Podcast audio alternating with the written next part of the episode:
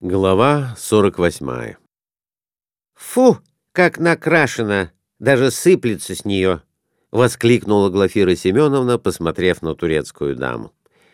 «У турчанок, мадам, это в моде», — отвечал проводник. «Самого молоденького, хорошенького дама и так красится. Хороша, хочет быть еще лучше. На константинопольские дамы выходит столько краски» сколько не выйдет на весь Париж, Берлин, Лондон и Вена, если их вместе взять. Да, пожалуй, можно сюда и ваш Петербург приложить. Не смейтесь, мадам, это верно, — прибавил он, заметя улыбку Глафиры Семеновны. Как встает поутру, сейчас красится. И так целого дня. Им, мадам, больше делать нечего. Кофе, щербет, конфекты и малярное мастерство. Гулять дама от хорошего общества без евнуха не может.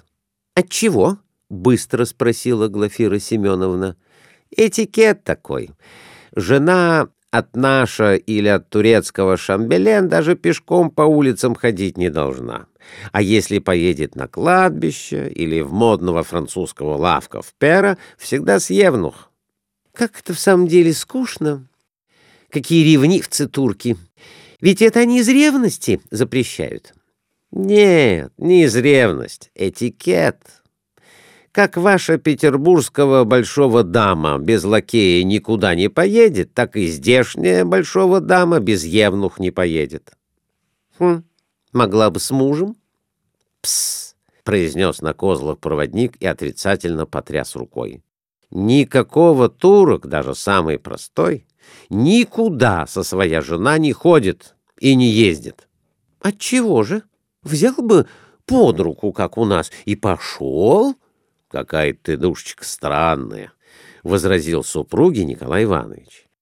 Как турку взять жену под ручку и идти с ней гулять, если у него их пять-шесть штук? Ведь рук-то всего две. Возьмет с собой пару, сейчас остальные обидятся. Ревность.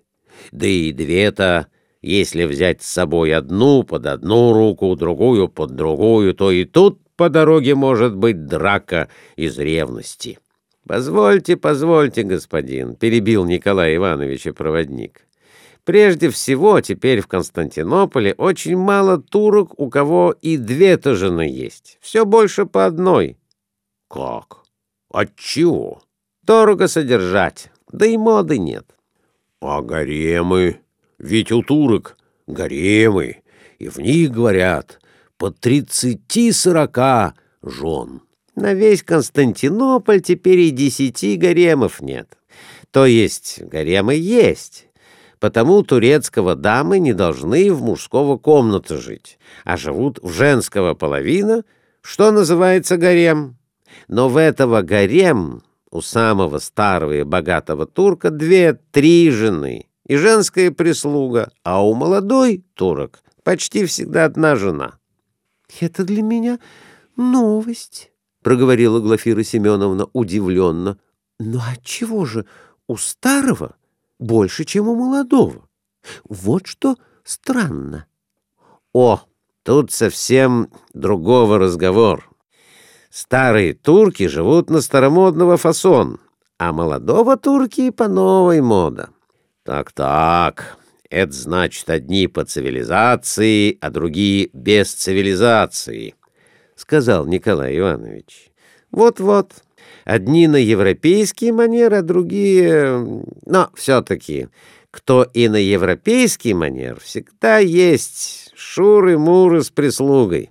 Ведь всегда есть хорошенького молоденького прислуга, — пояснил проводник. — Понимаю, «Понимаю», — проговорил Николай Иванович. «Но отчего же молодые турки, у которых по одной жене, не могут гулять с ней по городу под руку?» — допытывалась у проводника Глафира Семеновна. «Закон не позволяет. Бояться своего турецкого попов». «Да ведь сами же вы сейчас сказали, что они цивилизованные. Так что им попы?» «О, может выйти большого неприятность». Бедные турецкие дамы.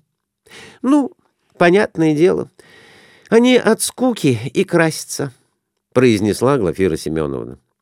«Да-да, э, вот еще дама в карете проехала, и с нею девочка и мальчик в феске. Ой, тоже страшно наштукатурено». Армянского дамы, греческого дамы, еврейского те не красятся. У тех нет этого мода, рассказывал проводник. То есть так, разного косметического товар они на себя кладут, но немножко и без мода.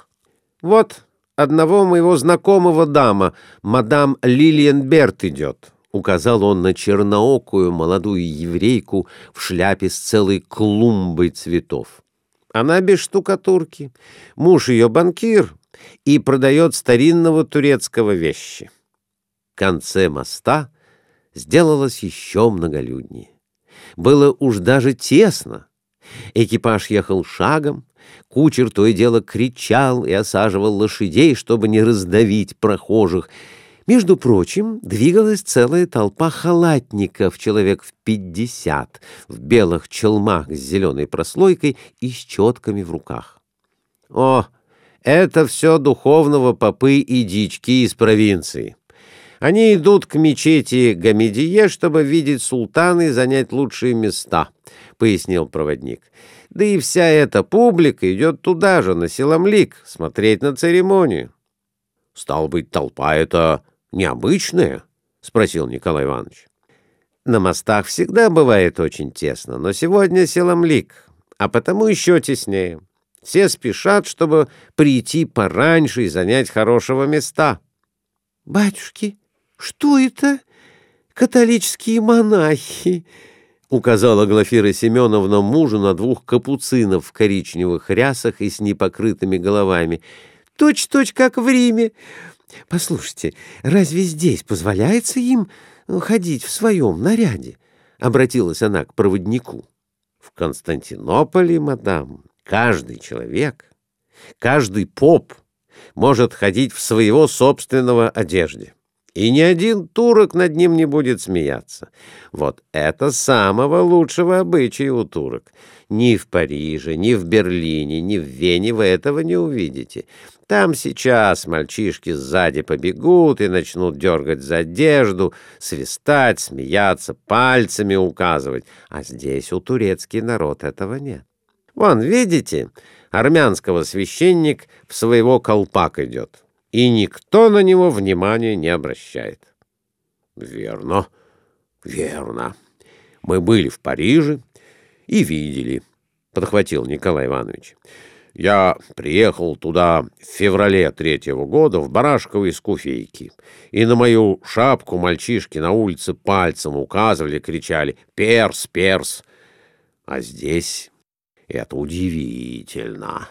— Да, Нигде за границей духовенство в своем поповском платье не ходит, — прибавила Глафира Семеновна. А здесь у турок каждый чужой человек, как хочешь молись, какую хочешь церковь или синагогу строй, и никому дела нет, — продолжал рассказывать проводник.